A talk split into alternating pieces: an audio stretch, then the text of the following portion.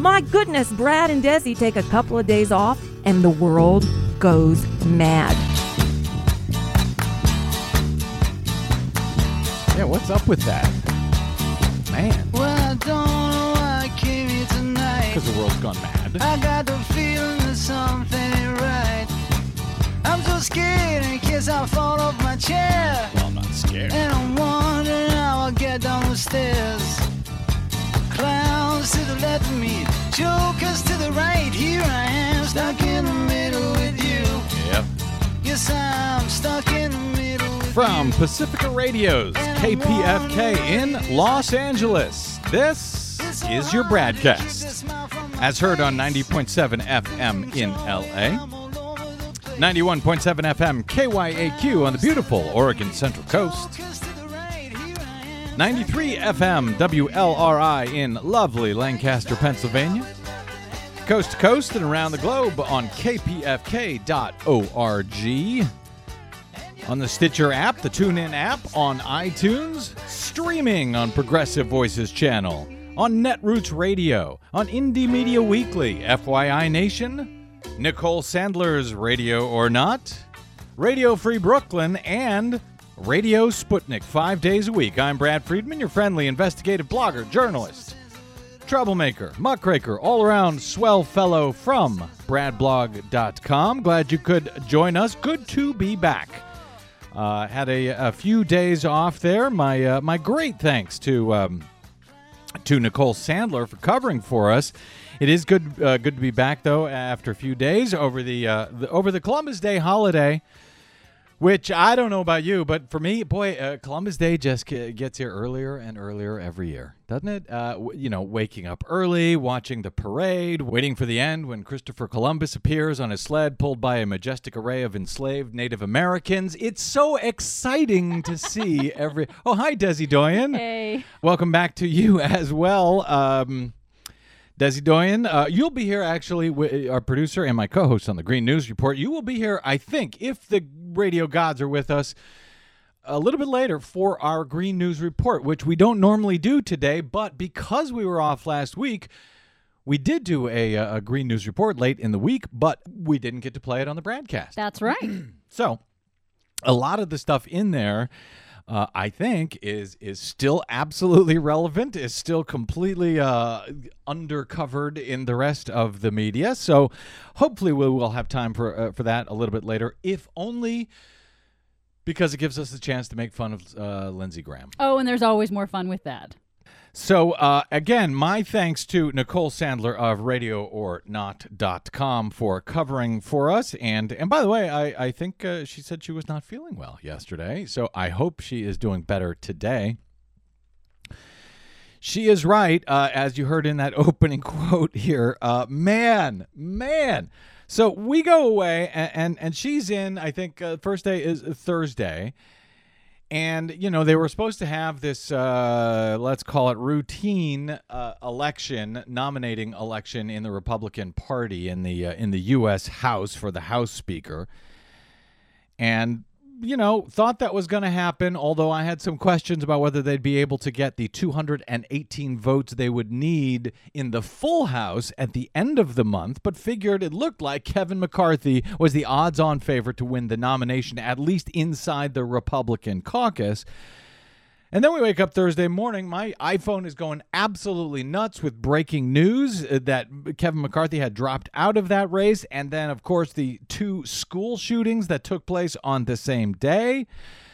And the news just devolved from there. So, you know, in one sense, I was happy to be kind of trying to get off the grid. In another, I would have loved to have uh, covered all of that breaking news. And Nicole was even kind enough to see if I wanted to come on my own show as a guest to comment on it. But we really needed that time away, uh, at least as much away as uh, those of us in the news biz ever actually get these days, I suppose. If I could only get rid of my iPhone, then I could. Uh, well, we got to go up to the mountains next time, get off the grid entirely so even the breaking news can't get to the iPhones. Actually, I think that they can get to you up there now too. Really? Yeah. There's nowhere to go. There is nowhere to go Nowhere that to you go. know where uh, not reachable by internet, by cell phone, or by the NSA. Well, you know what? It's okay because it is actually these days kind of creepy when I end up in someplace where there is no cell signal and no Wi-Fi. It actually kind of makes me nervous. I actually kind of get uh, frightened that I'm missing something that actually matters, that that's actually important. In any event, you know, we had talked uh, the day before, the day before I left, uh, about how Boehner would remain the Speaker of the GOP, the Speaker of the House, if the GOP could not find the 218 votes that they would need for whoever their nominee might be when they got to the full vote in the House. And few had noticed at that point, but it seemed that, well, it was presumed that McCarthy would be nominated.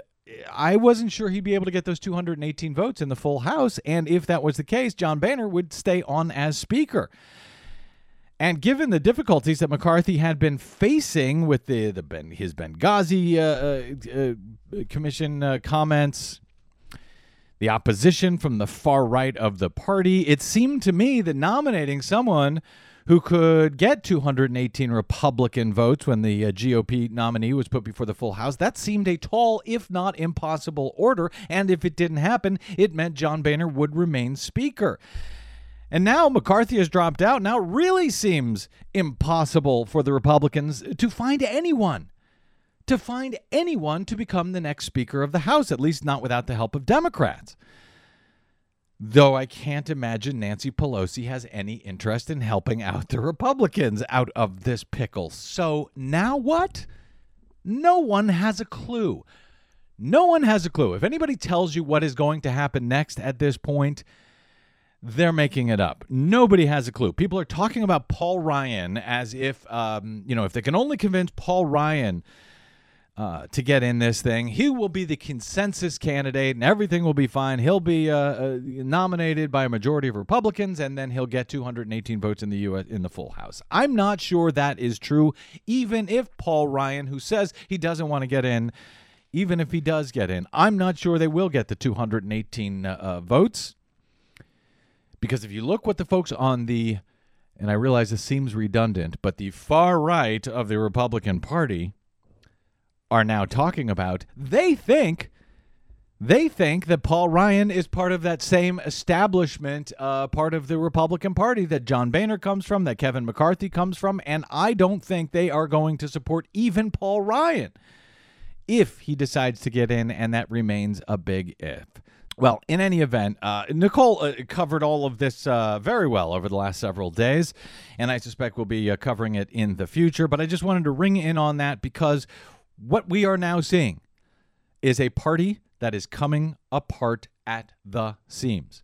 And I've been warning you about this for, for years now. While the mainstream corporate media was, ah, you know, it's just disagreement between the left and the right, Republicans, Democrats, liberals, and conservatives. No, this is a party off the rails, coming now apart at the absolute seams just in the past few weeks, we've been talking about how they've got absolutely no governing philosophy in this party anymore, which is true. They don't. They pretend they're conservatives, but they are not. They are coming apart at the seams. We have a party that is looking at finding someone, anyone, to be uh, for, for the two most powerful positions in the free world the President of the United States and the Speaker of the U.S. House. Those two positions are two of the most powerful positions on the entire planet, and the Republican Party can't seem to come up with a nominee for either of those two jobs, for either President or Speaker of the House. It is absolutely amazing to watch. Uh, and indicative of a party that is falling apart at the seams. Not a party that can't agree, not a party that sees things different ways, a party in complete and utter collapse. It is amazing. Anyway, as I say, Nicole covered it. I suspect we'll cover it in uh, more in the days ahead. But we got a lot to discuss uh, today. And even with this broken system, this broken Congress now that cannot do anything, cannot even get a Speaker of the House, the question once again arises can anything get done? Well, yes, yes, it can. Not enough, but a few things can get done, things that can be done without Congress, things that require only, for example, executive rulemaking by the president. Hillary Clinton has put forward some things that she would like to do with executive power if she becomes president when it comes to, for example, gun safety issues. Obama is reportedly considering adopting some of those uh, things that Hillary has put forward, as uh, Nicole Sandler discussed on the BradCast yesterday. But Obama is already taking a number of other steps via executive action on immigration, of course, uh, on rulemaking within the EPA, his Clean Power Plan, new rules for ozone emission uh, and, uh, and oil refineries uh, that we've talked about in the Green News Report, and the handling of and use of pesticides which we will also discuss in our Green News report a little bit later today. Uh, he's also make, making changes to the criminal justice system. And to that end, some actual substance has happened amid the GOP carnival slash soap opera over the last several days. The Justice Department has announced changes to criminal sentencing that will lead to the release within the next few days of some 6,000 inmates incarcerated for years for non-violent drug crimes. And we will speak with Michael Collins of the Drug Policy Alliance uh, shortly about what those changes are, what effects they may have on uh, on criminal justice reform overall, and what still needs to happen to roll back the extreme failed war on drugs and mass incarceration policy that this nation has been running over the past 3 decades or so. So Michael Collins will be joining us to discuss that. But first, some democracy news as Democrats now prepare to. Um, to finally hold their first presidential nominating debate on Tuesday night in Las Vegas. Uh, we will have, of course, full coverage of that tomorrow. I think we're going to be joined by our old friend, uh, Heather Digby Parton, who uh, has joined us uh, so far after uh, the Republican debates. She will be joining us, as well as, I think, Eric Boehlert from uh, Media Matters for America. So I'm looking forward to their analysis of the debate and of what uh, may actually be a substantive debate. We'll find out. But today, uh, some some quick voting news because debates don't matter a whole hell of a lot if people can't actually vote and you know have their votes counted and have their votes counted accurately and have their votes counted in a way that they can know that they've been counted accurately. So to that end, we've got quite a few stories now around the country uh, today and over the last uh, last several days. On Saturday, California Governor Jerry Brown signed a bill that will allow the state our state, my state, out here, very proud of this, uh, that will allow the state to automatically register millions of residents to vote using their uh, DMV records. When they go to the driver's license uh, bureau, they will automatically be registered to vote starting in 2016. Every eligible California citizen who goes to a DMV office to get a driver's license or renew one will be instantly registered to vote unless he or she chooses to opt out. Currently, as Secretary of State Alex Padilla out here notes, citizens are currently uh, forced to opt in to their fundamental right to vote through registration. He adds that we do not have to opt in to other rights. We do not have to opt into uh, free speech or due process rights, only the right to vote. And he says that should be no different. You shouldn't have to opt in. Yes, I'd like the right to vote, please. That you should automatically uh, have that right. What will result here, if this goes forward now, as uh, as has been signed by the, uh, the the governor, what will go forward here is uh, as many as 6.6 million eligible but currently unregistered voters in the state of uh, of California will become registered. 6.6 million. This would be the largest voter registration drive in this country in decades perhaps uh, since the, the Voting Rights Act itself was, was passed in, uh, in 1965. Just over 42% of eligible voters turned out in last fall's election out here in California. We've got a, a dismal turnout rate. In LA County, the largest voting jurisdiction in the nation, um, where we are here, just 31% of registered voters uh, cast a ballot. Uh, automatic registration is believed to be beneficial to voters of color, Currently, only 62.8% of Latino and 50.7% of Asian American residents are registered in California, and uh, turnout is uh, even more dismal among those groups. Just 20, uh, 28% of Latinos, who are who are now the largest demographic uh, group in the state, only 28% of them cast ballots in uh, in 2014. Although I don't know that this will actually increase turnout in one regard, because if you have more people registered your turnout uh, percentages are going to be even lower, it seems to me.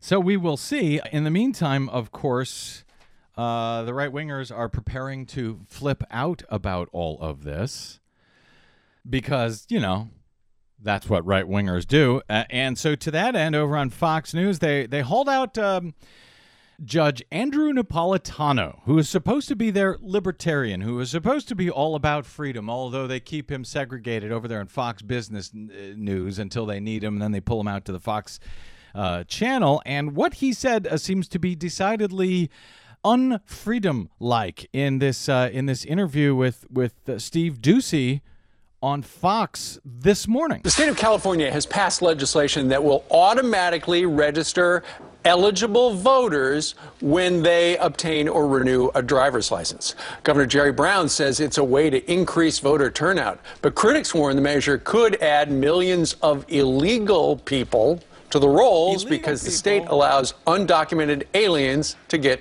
driver's licenses. Illegal people. Oh, That's no. the problem, isn't it, Judge Napolitano? Yes, yes. Good morning, Steve. Yes, it is a problem because the other states, including our own home state of New Jersey, mm-hmm. which permit registration at the time you get a driver's license, have you go through another procedure in which you have to demonstrate citizenship. You got to prove you're here legally. Correct, correct.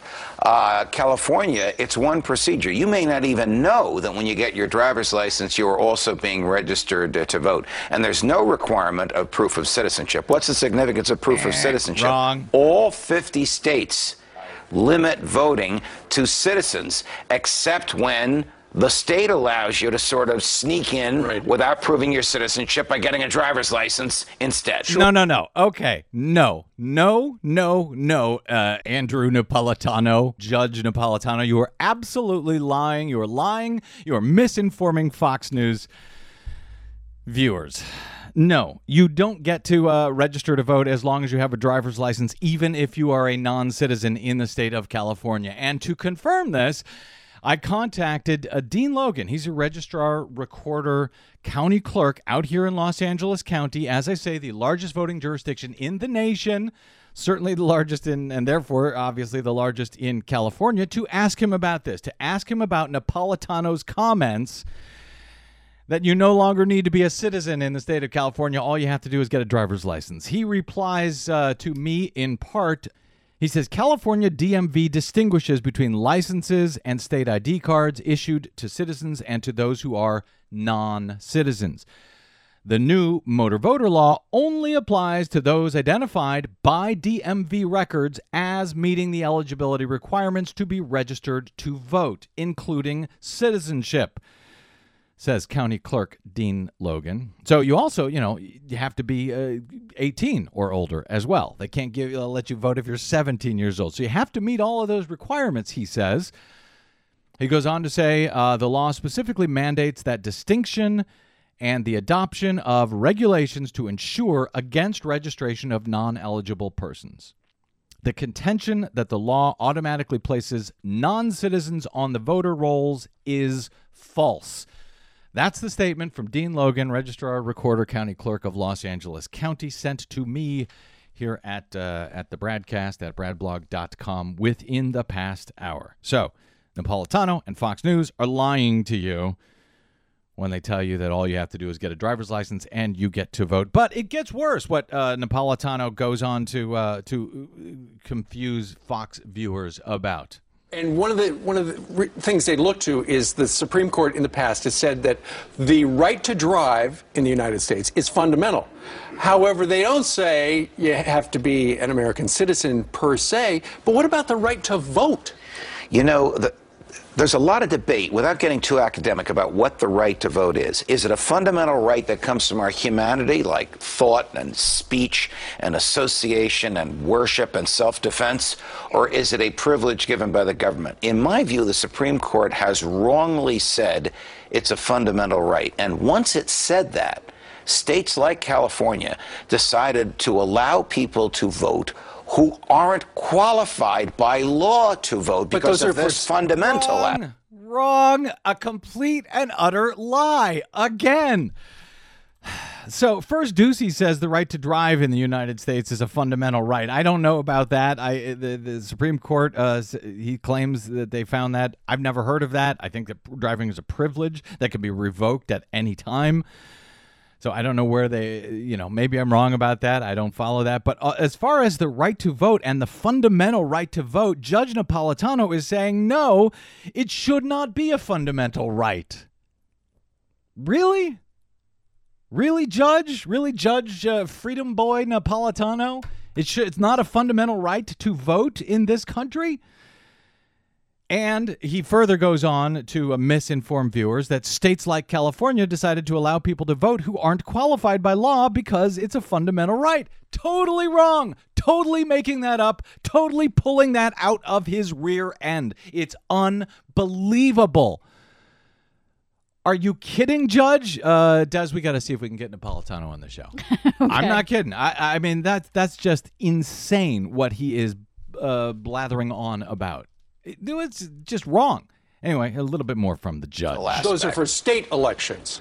For any election But in it's against the law on federal elections. Yes, it is, but there's really no way to monitor it. So if you are an illegal alien in California, get a driver's license, registered to vote, you can vote in local, state, and federal elections in California, and those votes count. Interesting It's stuff. almost impossible to monitor this if the state is going to provide shelter for illegals to vote. And so that's what's going to happen out in California. Yeah, that's what's going to happen out in California. Now, uh, I suppose it's possible some people could slip through that system. But as you heard, Dean Logan uh, gave that statement. I think it's an exclusive statement to the BradCast here that no, California DMV distinguishes between licenses uh, that are issued to citizens and those to non citizens.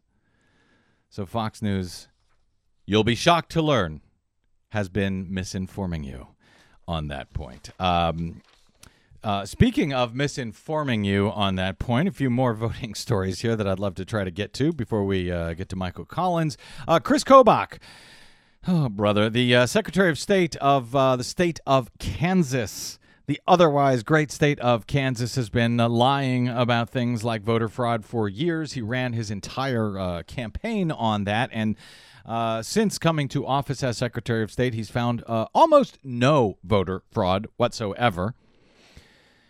He has managed, however, to keep tens of thousands of perfectly eligible uh, uh, residents, citizens uh, in Kansas from being able to cast their vote because they were not able to go out and, and spend money to get the documents to prove that they were citizens. So he's presuming them guilty. How's Innocent until proven Innocent guilty. until proven guilty. He's saying they're guilty unless they can prove their innocence, unless they can prove that they are citizens somehow. And if they can't, they don't get to vote in Kansas. And we're now looking at about 30,000 registered voters who are not allowed to vote in state elections thanks to Chris Kobach.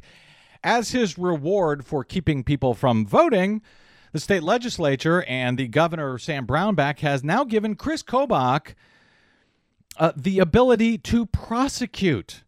He now has the power of prosecution, the only Secretary of State in the country to have that. He was granted the power to prosecute.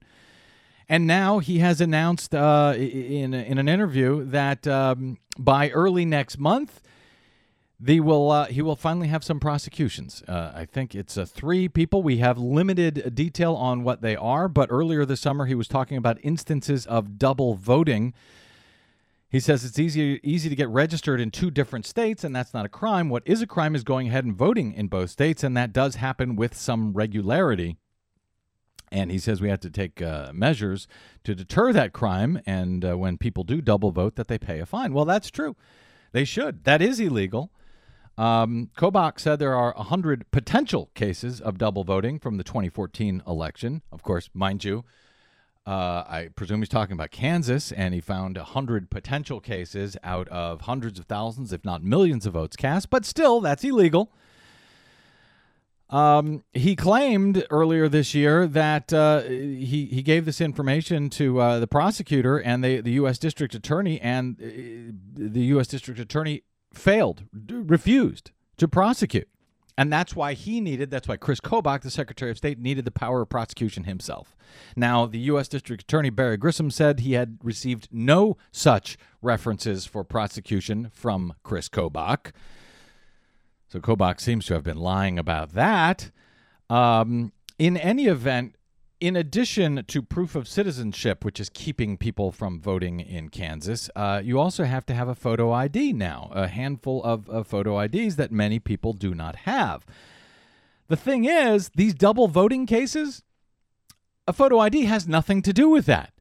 You can still have a photo ID, a driver's license, and still be able to vote in two states illegally.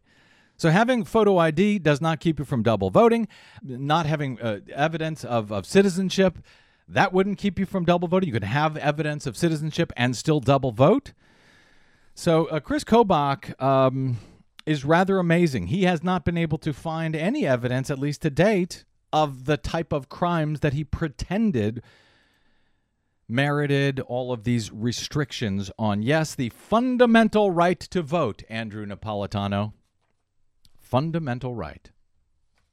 Okay, I had hoped to uh, beat the hell out of Jeb Bush as well for a statement that he made about the Voting Rights Act uh, and give you some good news about Alabama. But I can't right now because we're short on time. We'll, we'll get to it uh, later today or later this week. Michael Collins is standing by from the Drug Policy Alliance. We're going to take a quick break and talk with him about 6,000 prisoners who are about to be released to your streets. Are you scared? I bet Fox News wants you to be. I'm Brad. This is your Bradcast. Stay tuned.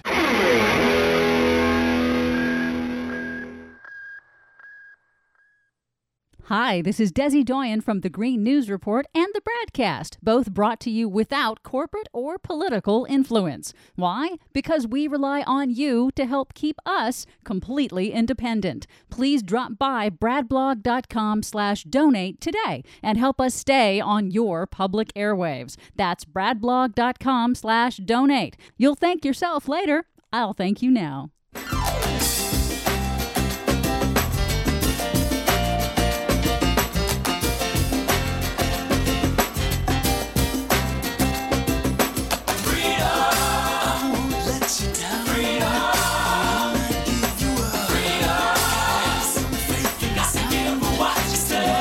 Back to your BradCast. Brad Friedman from bradblog.com with you here. The U.S. Justice Department is set to release about 6,000 prisoners uh, early in the largest one time release of federal inmates, according to the Washington Post last week. Uh, the release, scheduled for between October 30 and November 2nd, is an effort to reduce overcrowding and provide relief to drug offenders who received harsh sentences over the past three decades. The inmates will be set free by the department's Bureau of uh, Prisons. Most will go to uh, halfway houses and home confinement before being put on supervised release. The early release follows action by the U.S. Sentencing Commission, an independent agency that sets sentencing policies for federal crimes. They have uh, this panel has reduced the potential pu- punishment for drug offenders last year and has made that change retroactive now. The commission's action is separate from a separate effort by uh, President Barack Obama to grant clemency to some nonviolent drug offenders, an initiative that resulted in the early release of 89 inmates. Well, that's good news, but man, it's nothing compared to 6,000 at this point that the uh, sentencing panel has now estimated uh, could be released. They also find that uh, the uh, change in these guidelines could result in some 46,000 of the roughly 100,000 drug offenders uh, in federal prison qualifying for early release. The 6,000 figure, it would be the first batch in that process. Reuters reports that there are some 206,000 inmates in federal prisons. That's up from 25,000 in 1980. You got that over 200,000 inmates in federal prison, up from just 25,000 in 1980, what, 35 years ago.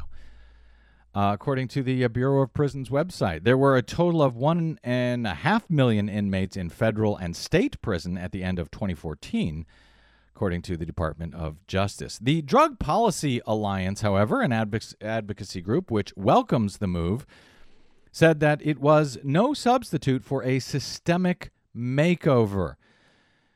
Michael Collins, the group's policy manager, said in a statement that Congress still needs to pass comprehensive criminal justice reform. Well, as we talked about in the past segment, uh, getting Congress to do anything, to pass anything at this point, as dysfunctional as they are, is no easy feat. But here to talk about all of the above is Michael Collins, policy manager for Drug Policy Alliance's Office of National Affairs in Washington, D.C., where he works with Congress on a wide variety of drug policy issues, including sentencing reform, marijuana reform, and related budget issues. Michael Collins, sir, welcome to the broadcast.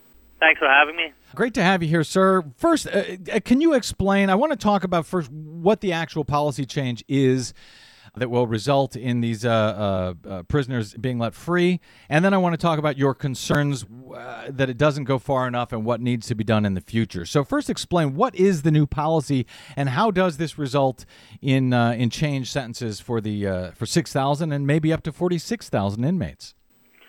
So, um, last year, the Sentencing Commission, which, as you point out, is a, an independent body charged with um, drafting guidelines for sentences. So, when a judge um, sentences an individual, they will normally refer to the sentencing guidelines to decide um, the punishment, you know, and, and, and sometimes it's related to, in the case of drugs, quantities and amounts. And so, really, there's a chart which judges are consulting before they make the sentences. Um, last year, the Sentencing Commission voted to um, you know, downgrade some of the guidelines and essentially mm-hmm. um, move the, the guidelines down a few levels um, so that um, you know certain individuals who were uh, given sentences would then be able to apply and have their sentences reduced, and that's the retroactive portion mm-hmm. that you mentioned. And so all this happened um, last year, and the Sentencing Commission, you know, made its decision. Congress had the opportunity to block that decision. Congress did not block that decision, and so you know, what we're seeing now is um, that decision go into effect. And there's been a very slow and long and deliberate process um, involving these um, 6,000 individuals that, that, that, will be released. I want to stress that this is not a jailbreak and this is not, you know, um, opening the gates and letting any individual out the door. There's been um, a process whereby each of the individuals have uh, applied to judges and asked for their sentences to be reduced. Prosecutors have weighed in, probation officers have weighed in. Um, it's been a very long and, and, and deliberate process, mm-hmm. and so the culmination of that is um, the release of these 6,000 prisoners um, later this month.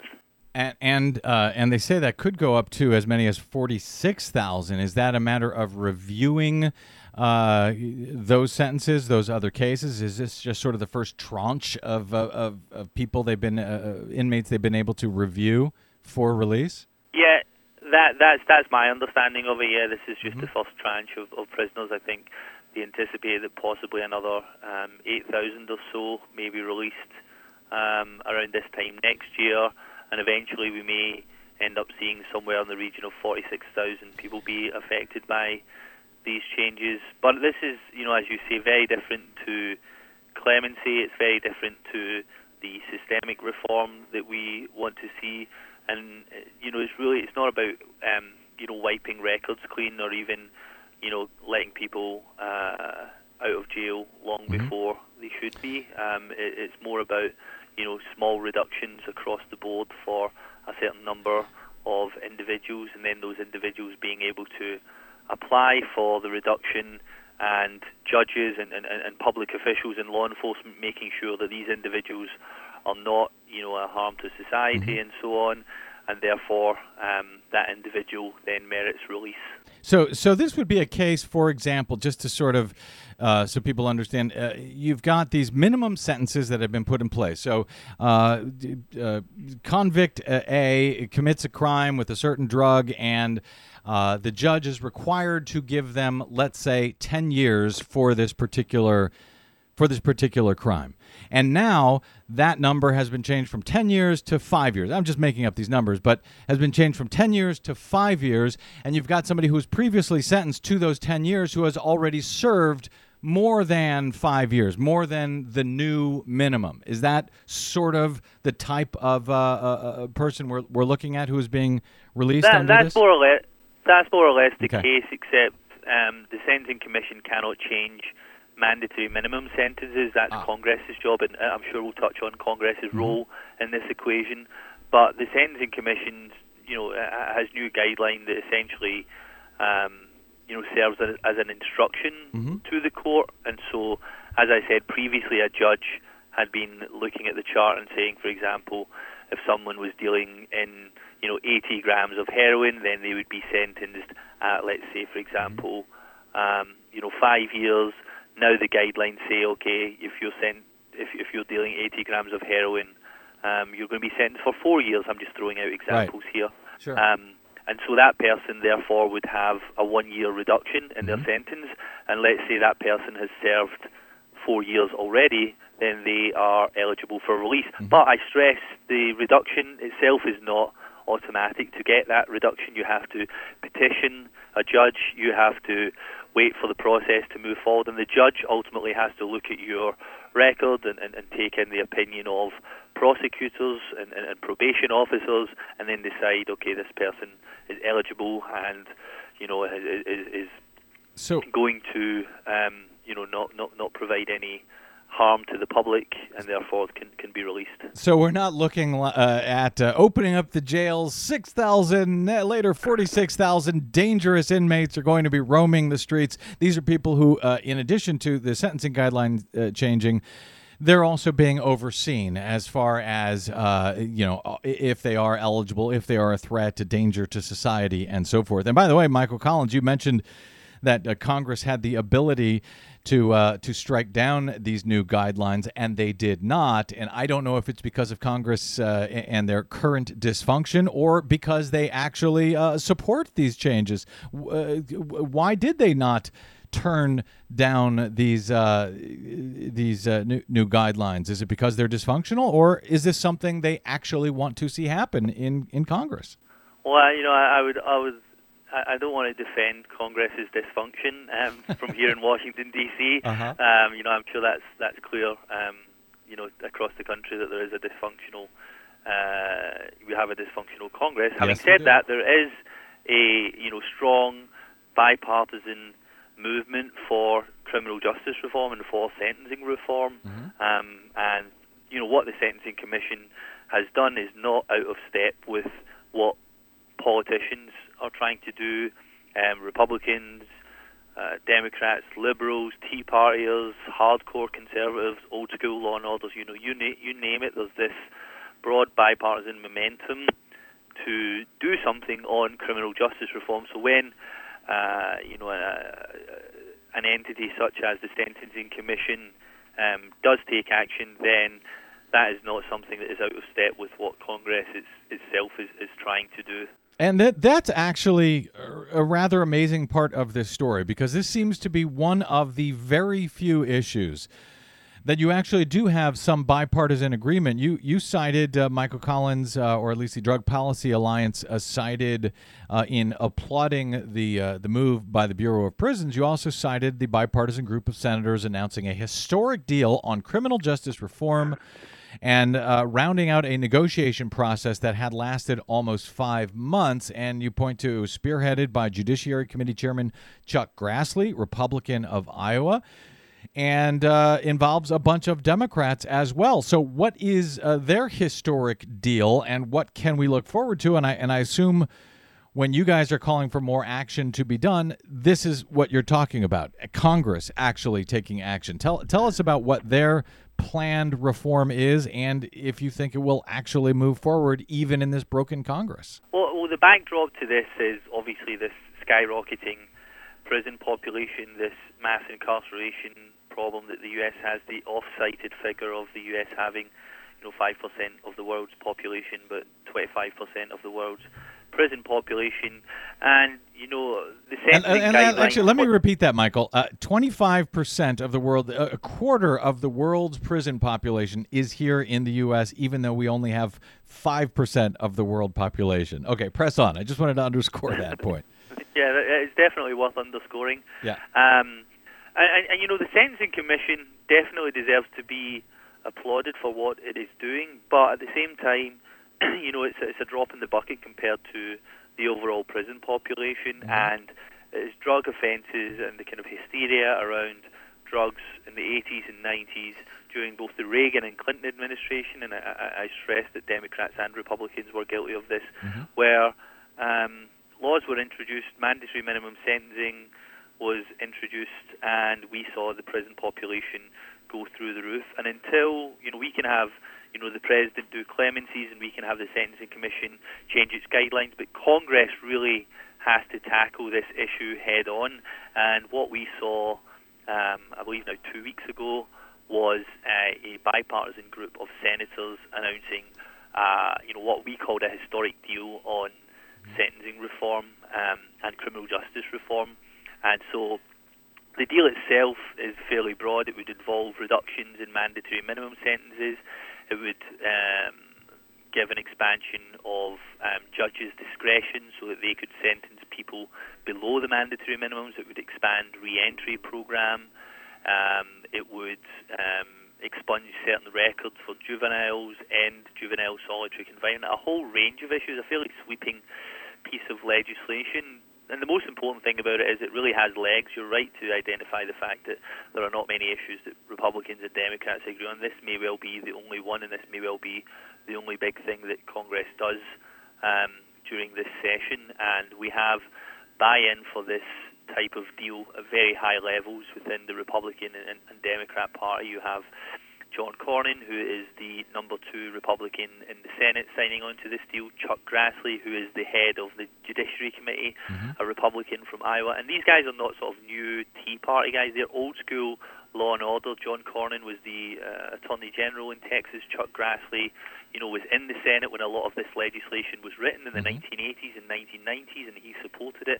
And they're having this sort of, um, you know, come to Jesus moment where they realise that things have gone too far and it's time to reduce the prison population. And on the Democrat side, you know, we have folk like Senator Chuck Schumer, who again was very, is very sort of law and order focused New York senator, who's you know set to be the head of Senate Democrats. And then people like Dick Durbin, who is the number three Democrat in the Senate, um, all on the relevant committees, all in very powerful positions, and therefore there is a lot of um, optimism that this is the type of deal that would land on President Obama's desk and, and, and get his signature. Although we've seen that if the uh, so-called Tea Party, the so-called Freedom Caucus in the House wishes in the U.S. House wishes to hold uh, hold things up, they can. They can pretty much hold up anything, even you know the election of a new House Speaker. So, is there a uh, also a Tea Party movement?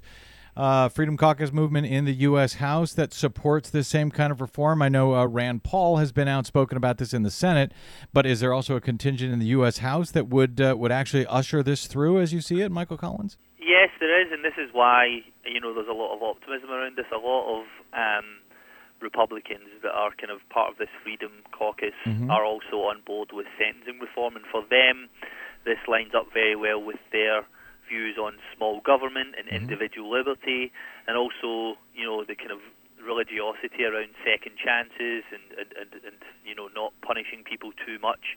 Um, you have buy-in from um, you know folk like Raul Labrador.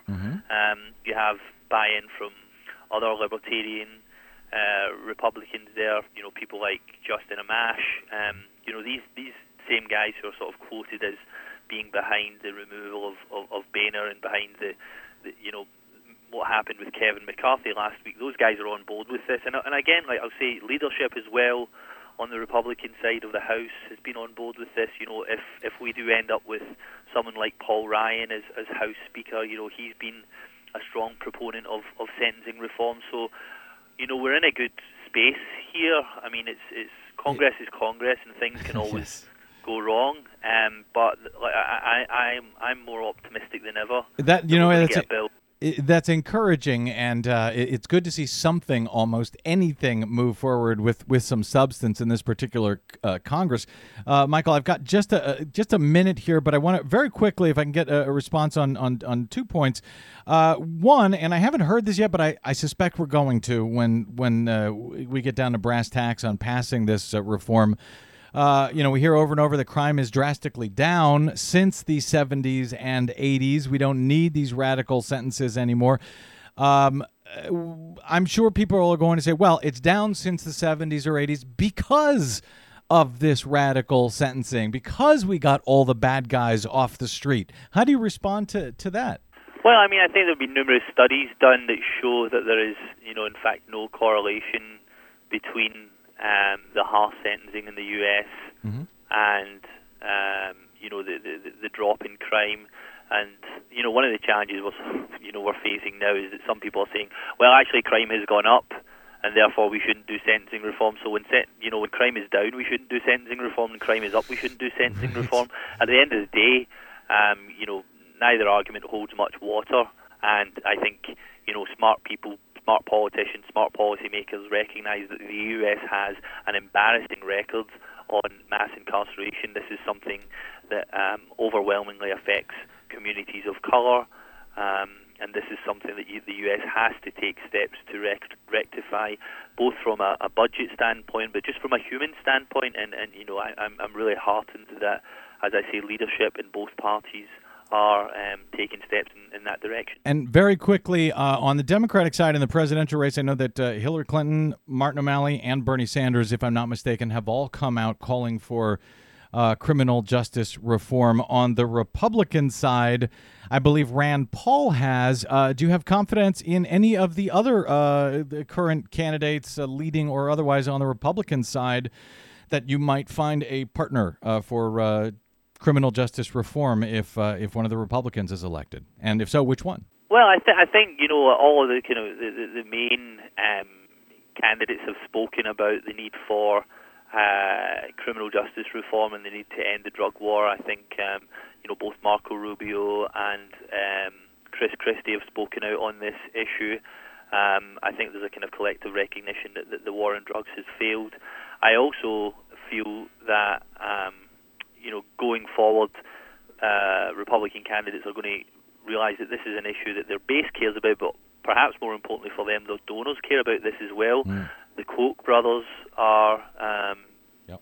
you know, a, a big supporter of criminal justice reform and a big supporter of sentencing reform. And are certainly doing a lot of work here in Washington D.C.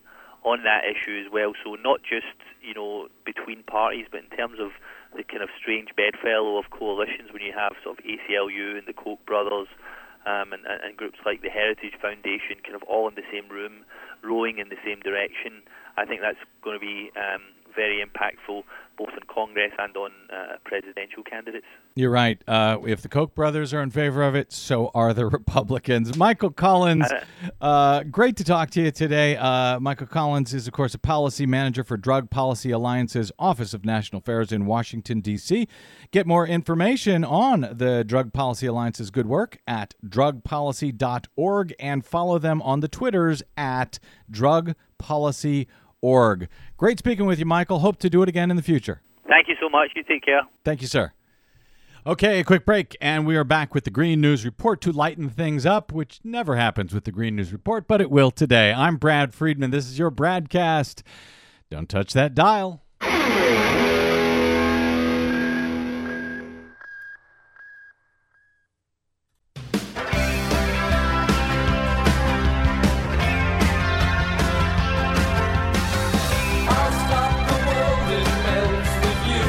Melting once again for Desi Doyen out here in Los Angeles, where we are hitting record temperatures over the past week. Again. Again.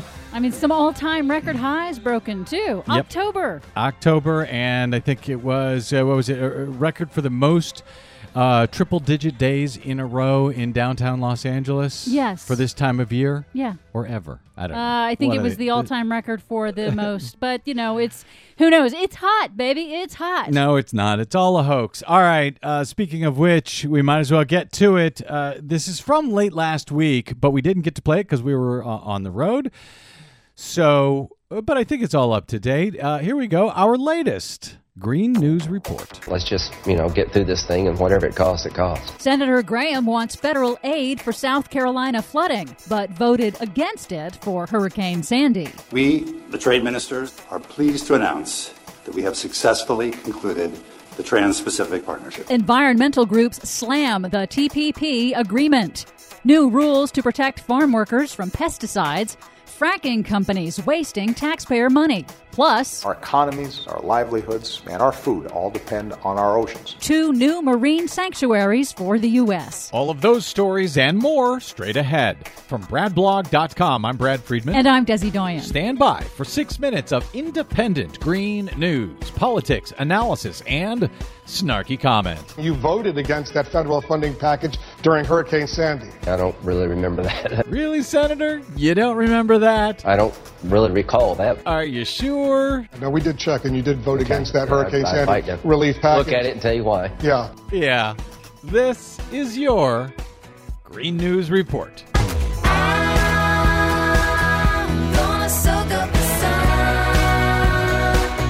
Okay, Desi Doyen, my mind is still blown by Senator Lindsey Graham and the amazing hypocrisy. Yes, in the wake of historic rainfall and catastrophic flooding in South Carolina caused by Hurricane Joaquin, South Carolina's Republican Senator Lindsey Graham, who is also running for president in 2016, took to the Senate floor to call for federal disaster relief funding. As we get through this and look at the damages, you know, we will ask only that is what, what is responsible.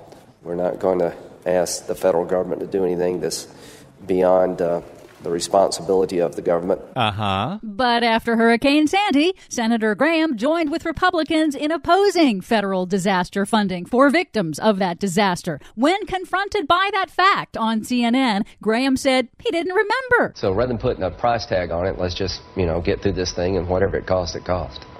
The uh, your critics are already saying you want federal funding to help the people of South Carolina, but correct me if I'm wrong, you voted against that federal funding package for the folks in New Jersey during Hurricane Sandy.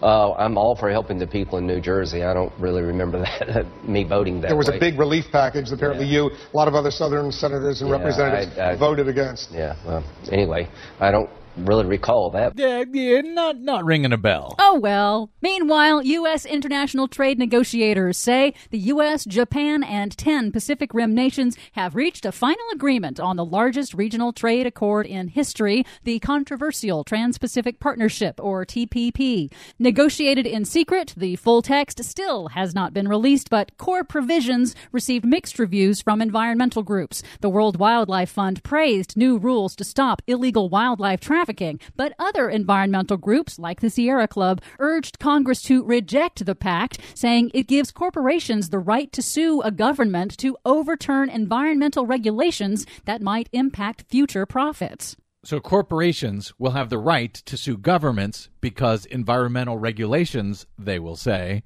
are hurting their bottom line. Yes, that's right. Even if it's far into the future, they can still sue. Sounds like a great deal for Monsanto. The Environmental Protection Agency has issued new rules to protect farm workers from pesticides on industrial farms. The first update to pesticide standards in 20 years. It includes the first ever ban on farm workers under 18 handling pesticides. Speaking of Monsanto, Pesticide and herbicide use in the U.S. has soared with the introduction of genetically modified crops. Out of 2 million farm workers, the EPA estimates that 10 to 20,000 farm workers are poisoned by pesticides every year. Thanks, Monsanto. A new report charges that the drilling industry in the U.S. is wasting taxpayer money by flaring excess natural gas. Oil and gas companies burn off natural gas out in the field because it's too expensive to collect it for sale. The new report from Friends of the Earth calculates that more than half a billion dollars worth of natural gas is wasted this way every year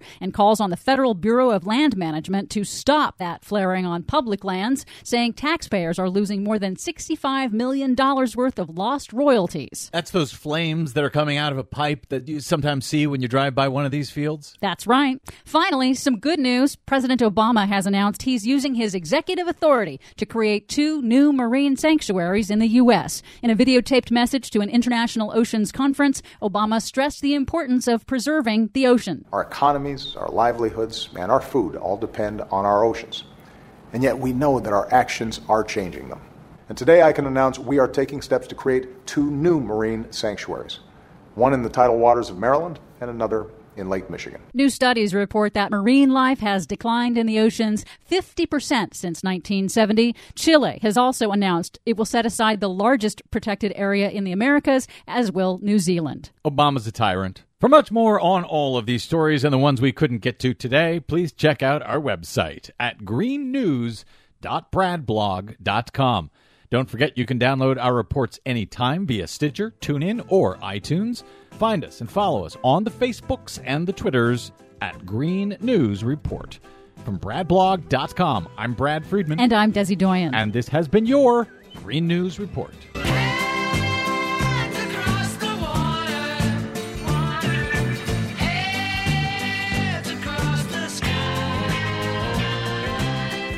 And of course, we should point out that uh, since we did that report, Hillary Clinton, presidential candidate, came out and said she was now against the Trans Pacific Partnership.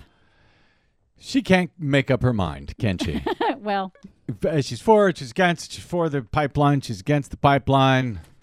And to follow anyway. up in South Carolina, they are still uh, d- they're still waiting for the waters to recede in some areas. Um, Thirty-seven thousand people have put in FEMA claims, and they're supposed to be getting their help. So the process appears to be moving. Well, thank God for the federal government. Imagine that. All right, my thanks to you, Desi Doyen, our producer, to Cynthia Cohn, our booking goddess, to our guest today, Michael Collins of Drug Policy Alliance at drugpolicy.org. Of course, my thanks to all of you for spending part of your day and or night with us. Greatly appreciate it. Oh, and thanks to Nicole Sandler for, for giving us the last few days off. Coming up tomorrow, debate coverage. That's right. The Democrats are debating in Las Vegas. We will have full coverage right here on the BradCast in only the way the BradCast can cover such a thing. Until then, you can find me on the Twitters at the Brad Blog. You can drop me email. I am bradcast at bradblog.com. And of course, you can download today's show or any other at bradblog.com. I'm Brad Friedman. Good luck, world.